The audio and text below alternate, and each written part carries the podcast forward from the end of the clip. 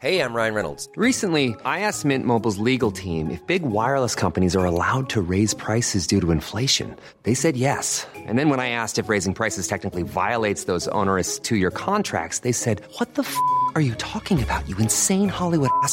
So to recap, we're cutting the price of Mint Unlimited from $30 a month to just $15 a month. Give it a try at mintmobile.com slash switch. $45 upfront for three months plus taxes and fees. Promo rate for new customers for limited time. Unlimited more than 40 gigabytes per month. Slows. Full terms at mintmobile.com. Get your news in less than three minutes, three times per day with the Al Jazeera News Updates. Just ask your home device to play the news by Al Jazeera or subscribe wherever you listen to podcasts.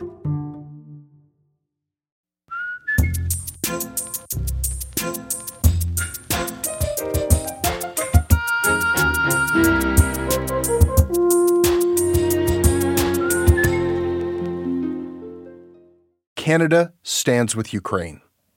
Ukraine is our friend and ally.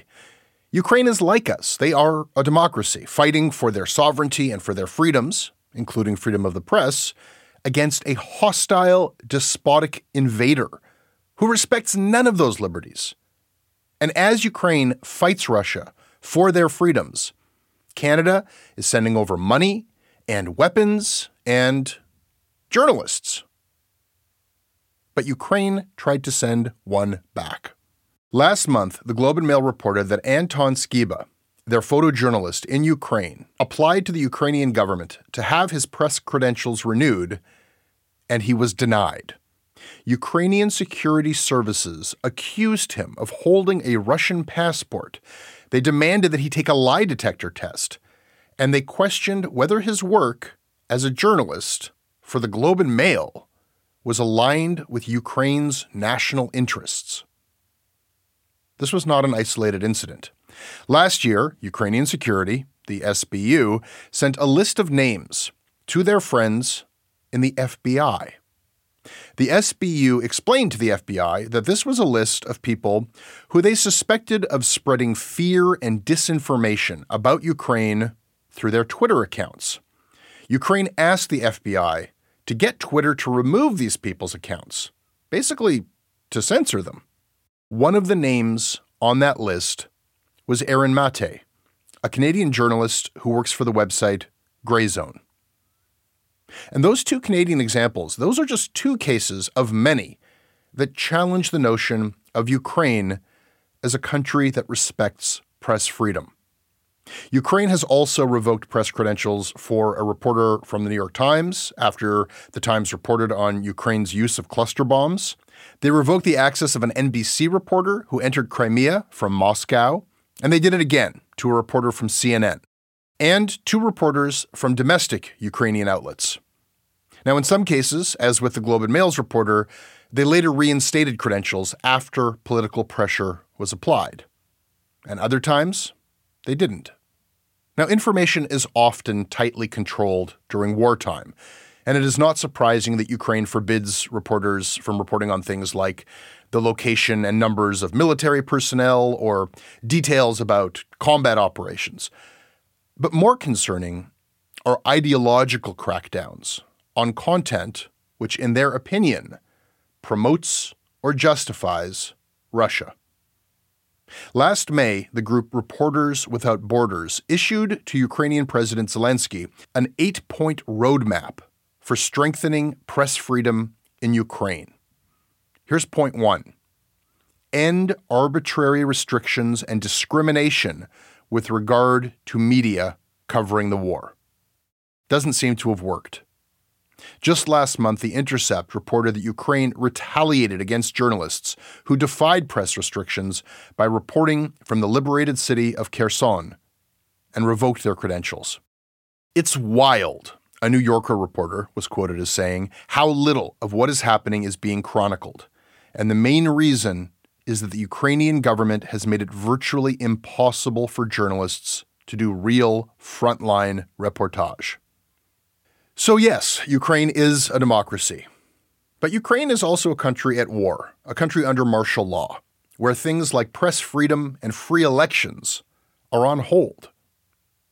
Today, we are going to dare to ask some questions about how free our ally Ukraine really is.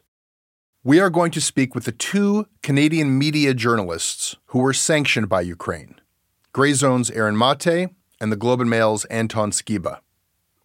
And thanks to our colleague Sarah Lawrynuik, reporting from Ukraine, we are going to get answers from the Ukrainian government, from the Ministry of Culture and the Ministry of Defense, respectively. Wait for it.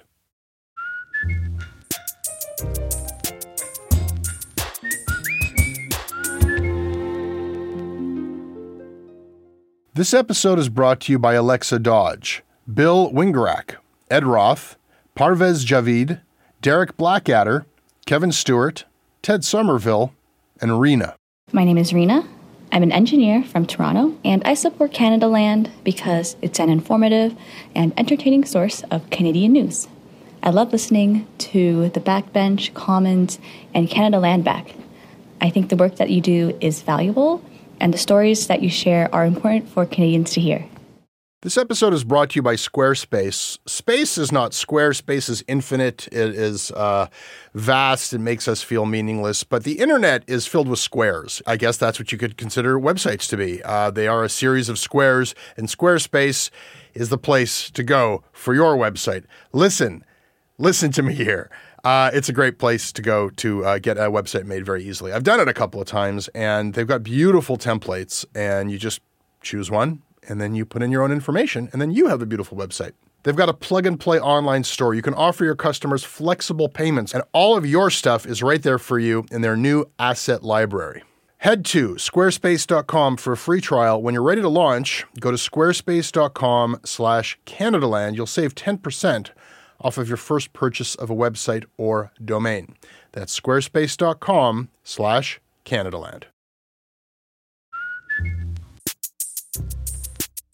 Aaron Mate is a Canadian born journalist and writer who has worked for The Nation, Al Jazeera, and Democracy Now! He currently writes for The Grayzone, which calls itself a website dedicated to investigative reporting on empire. Others have called it a far left, even a fringe publication. Mate spoke to me from his home in Brooklyn. I started by asking him about the FBI's attempt to get him censored from Twitter because Ukraine asked them to. In March 2022, the FBI sends Twitter a note on behalf of the SBU, which is Ukraine's main intelligence service. And the FBI says that We've received this list of Twitter accounts from the SBU, and the SBU says that these accounts spread fear and disinformation, and this list is for you to review. And in the attached list, which is you know authored by the SBU, Ukraine's main intelligence agency, it's a list of accounts, and Ukraine says basically to Twitter, please suspend these accounts and also provide us with their user information and there's uh, more than 100 names on the list, and including me. Um, I'm on there. And Twitter responds by saying, okay, we'll review these accounts, but just so you know, we can see already that there's Canadian and American journalists on here. For example, Aaron Mate. And unless you can show us that there's some sort of deceptive tie between these people and a foreign government, we're not going to go after journalists. And the FBI says, okay, well, whatever you think is appropriate. But it took Twitter to tell the FBI that they were trying to censor journalists and to point out that that's not an appropriate thing to do. And we know about all this because this is a part of the Twitter files, which is the trove of leaks that have emerged from Twitter in recent months. And so I obtained this portion of that trove, and this is what I reported. This dynamic where you have the FBI passing on a censorship request at the behest of a foreign intelligence service it raises the question of, like what law enforcement and public safety function does that serve? Like how is it in the public's interest to ban people from Twitter, including journalists? And does this violate First Amendment rights? I mean, I, I think it does. Now, I'm trying to take the best spin on this here for the FBI, which is that I don't think the FBI got this list from its counterparts in Ukraine, looked it over, saw me, for example, and said, yes, let's get him suspended. I just think that they were doing this because the U.S. support for Ukraine is so deep right now. Because, you know, in my opinion, Ukraine's being used for a geostrategic purpose to basically sacrifice itself to bleed Russia, which is the U.S. main rival. So, as part of that, cooperation between these two states is so extensive that the FBI is willing to just blindly pass on censorship requests like this without vetting them themselves. That's my assumption is that this wasn't vetted. And I asked the FBI, I asked the special agent personally who passed on this request, and I also asked the FBI headquarters, you know, did you vet this list before you passed it on? And when Twitter told you that the FBI was effectively trying to censor journalists, has that prompted any review or reconsideration of your policy of collaborating with Ukrainian intelligence on matters like this? And the FBI said, Thank you for your questions, but we can't confirm or deny the veracity of our correspondence. So we're not going to comment on your questions. So I haven't gotten an answer, which means that for all I know, this, co- this collaboration is still going on. Why do you think you were targeted by the SBU for spreading fear and disinformation and being contrary to the war effort? I've been critical of the proxy war in Ukraine, but the things I point out I don't think are particularly radical. And nothing I say I think could ever justify censoring me, no matter what my views are. But for what it's worth, I've never supported Russia's invasion. I've been critical of it. I don't think it was justified. What I've tried to do is point out that there's a context, and um, I've tried to provide some background to that to my audience, and I've tried to point out that you know things you could easily say before Russia invaded. So, for example, before Russia invaded, you know, Barack Obama was talking about how it wasn't worth having a war with Russia over who rules eastern Ukraine, and it was widely reported in the Western media that Ukraine had a neo-Nazi problem inside its armed forces, and that U.S. officials had long raised concerns about NATO expansion going to Russia's borders and how that could possibly trigger a war. And after Russia invaded, it all of a sudden became very, very difficult to say those things in public uh, in the West. But I kept saying them. And I think that's probably explains why I was marked for censorship here by Ukraine, because they don't like having these things pointed out. So that's from my conversation with Aaron Mate. Now, I knew when I was speaking to him that this is a controversial guy. His website, The Grayzone, is constantly facing accusations from Foreign Policy magazine, from the Daily Beast, that they are pro Kremlin, an accusation that Mate denies vigorously. I am not weighing in on that. I have not reviewed their coverage extensively. What I can say is that whatever case you might try to mount about Aaron Mate, I just don't know how you can make the same argument about a journalist from the very mainstream Globe and Mail. But as you are about to hear, Ukraine did just that. This show is sponsored by BetterHelp, therapy online that has served over 3 million people around the world. And BetterHelp is available here in Canada. A lot of people have various blocks or reasons why they don't just reach out for that help. And one thing you'll hear people say is they just don't have the time. I would like to mount a different uh, argument here, which is that if you are talking to a mental health professional, if you're if you're chatting with somebody about your life and about your priorities, you can clear away a lot of the clutter. You can actually find yourself with more time because you have a better sense of what's important to you. Like it's an investment that can pay off even in that practical way of of organizing your life a bit better. These are some of the advantages in, in the long run of having something like BetterHelp in your life. As the largest online therapy provider in the world, BetterHelp can provide access to mental health professionals with a wide variety of expertise in mental health. And because you listen to the show, you get 10% off of your first month at betterhelp.com slash Canadaland. Once again, it's betterhelp.com slash Canadaland. This episode is brought to you by AG1. Listen, taking care of your health is not always easy, but it should at least be simple. That is why for months now, I start every day by drinking AG1. I take a scoop of this green powder, I mix it in a canister with water, shake it up, and I drink it. I get hydrated and I get energized and focused and ready to take on the day knowing that I have vitamins, minerals, pre and probiotics, and a lot more. These are things that science tells us we need. They are also things that I don't necessarily get every day outside of my AG1. Listen, if there's one product that I'm going to recommend that will help you elevate your health, it's AG1. And that is why I have been partnered up with them for so long. If you want to take ownership of your health, it starts with AG1. Try it now, and you'll get a free welcome kit that includes a shaker bottle, canister, a metal scoop, along with five free travel packs. You'll get a free one year supply of vitamin D3 and K2 along with your first purchase. Go to drinkag1.com slash Canadaland. That is drinkag1.com slash Canadaland. Check it out. Anton Skyba is a Ukrainian photojournalist and reporter who has covered Ukraine since 2014 for many international news outlets. He's been working for the Globe and Mail in Ukraine since 2022, starting a month before the Russian invasion. Skyba was recently nominated for a National Newspaper Award for his coverage of the war in Ukraine. He's also been interrogated twice by Ukrainian security officials.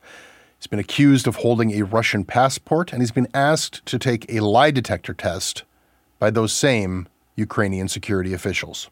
Reporter Sarah Lawrynuik spoke with Skyba for Canadaland in Kiev.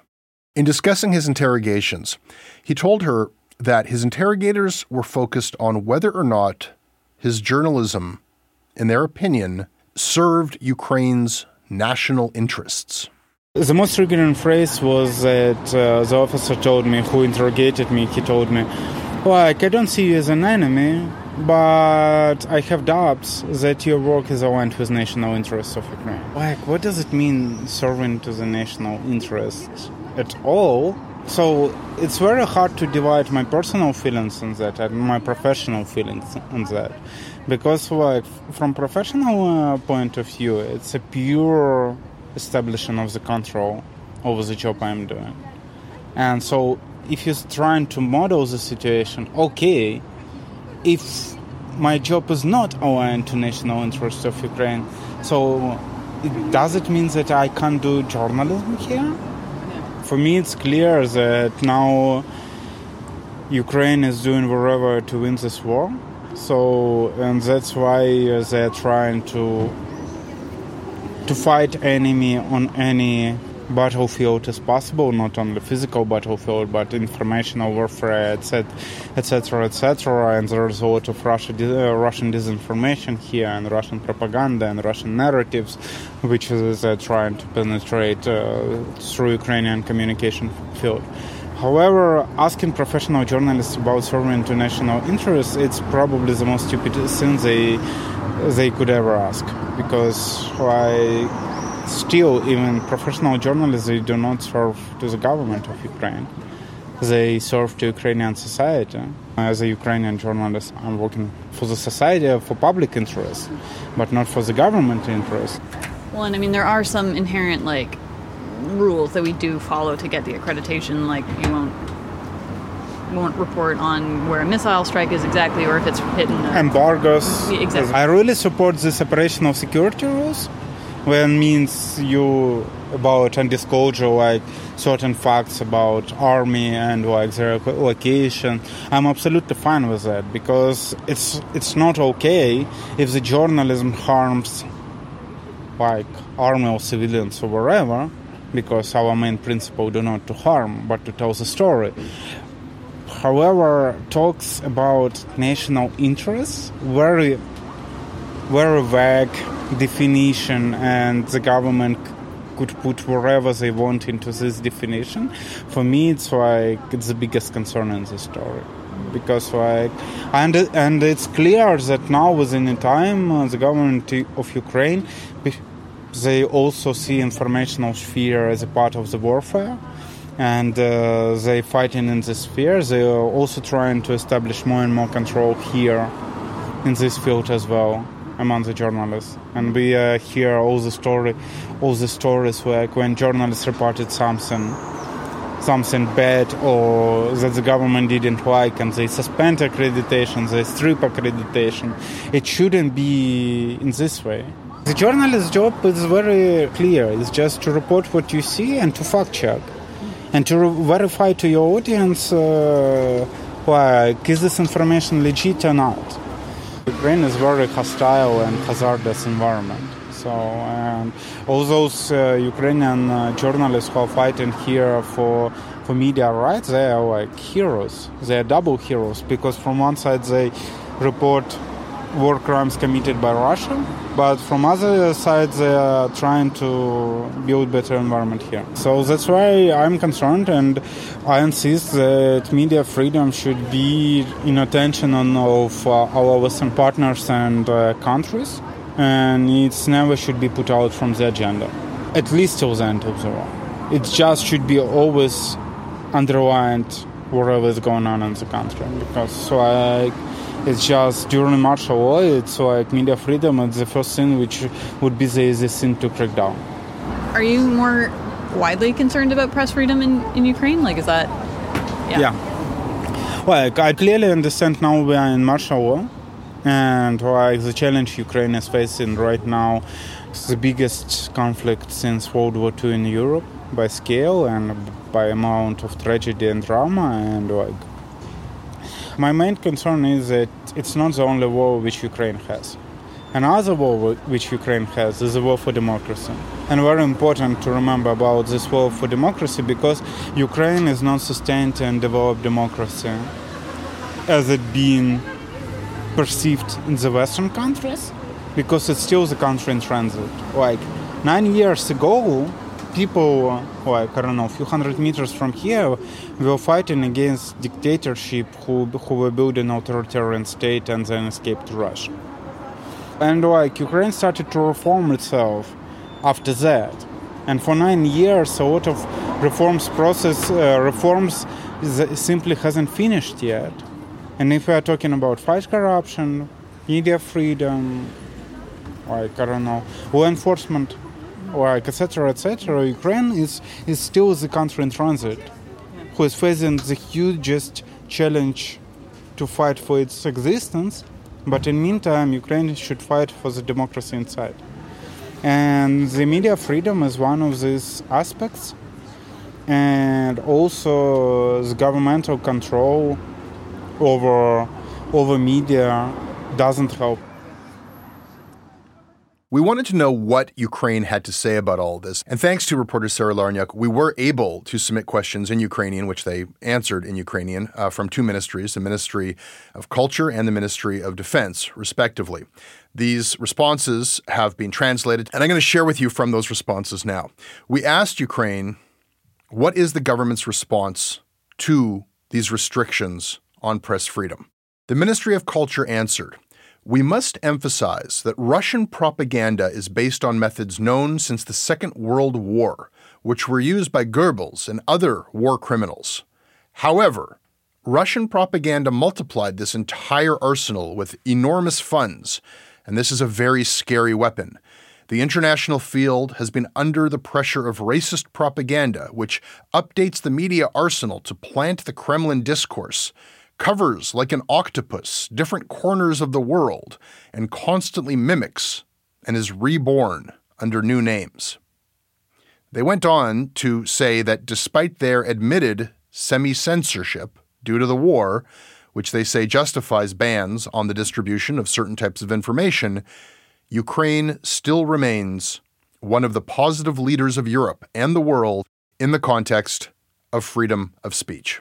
We went on to ask Ukrainian officials about specific cases, about the Globe and Mail reporter who was initially denied an extension of his press credentials, and about other reporters who seemed to face similar retaliations for the nature of their reporting. The above described cases are not known to the Ministry of Culture, said the Ministry of Culture, but we got a bit more detail from the Ministry of Defense. Here's what they said It should be noted that the armed forces of Ukraine do not censor journalistic materials and do not try to influence their content by canceling, suspending accreditation, as this is prohibited by the current legislation of Ukraine. As of today, seven people were refused. The reasons for this are the inconsistency of the information provided, the existence of reasons to consider the granting of accreditation to a media representative inappropriate, cases of cancellation in the past, or the recommendation of the Security Service of Ukraine. Such a refusal may be made without explaining the reasons for the refusal.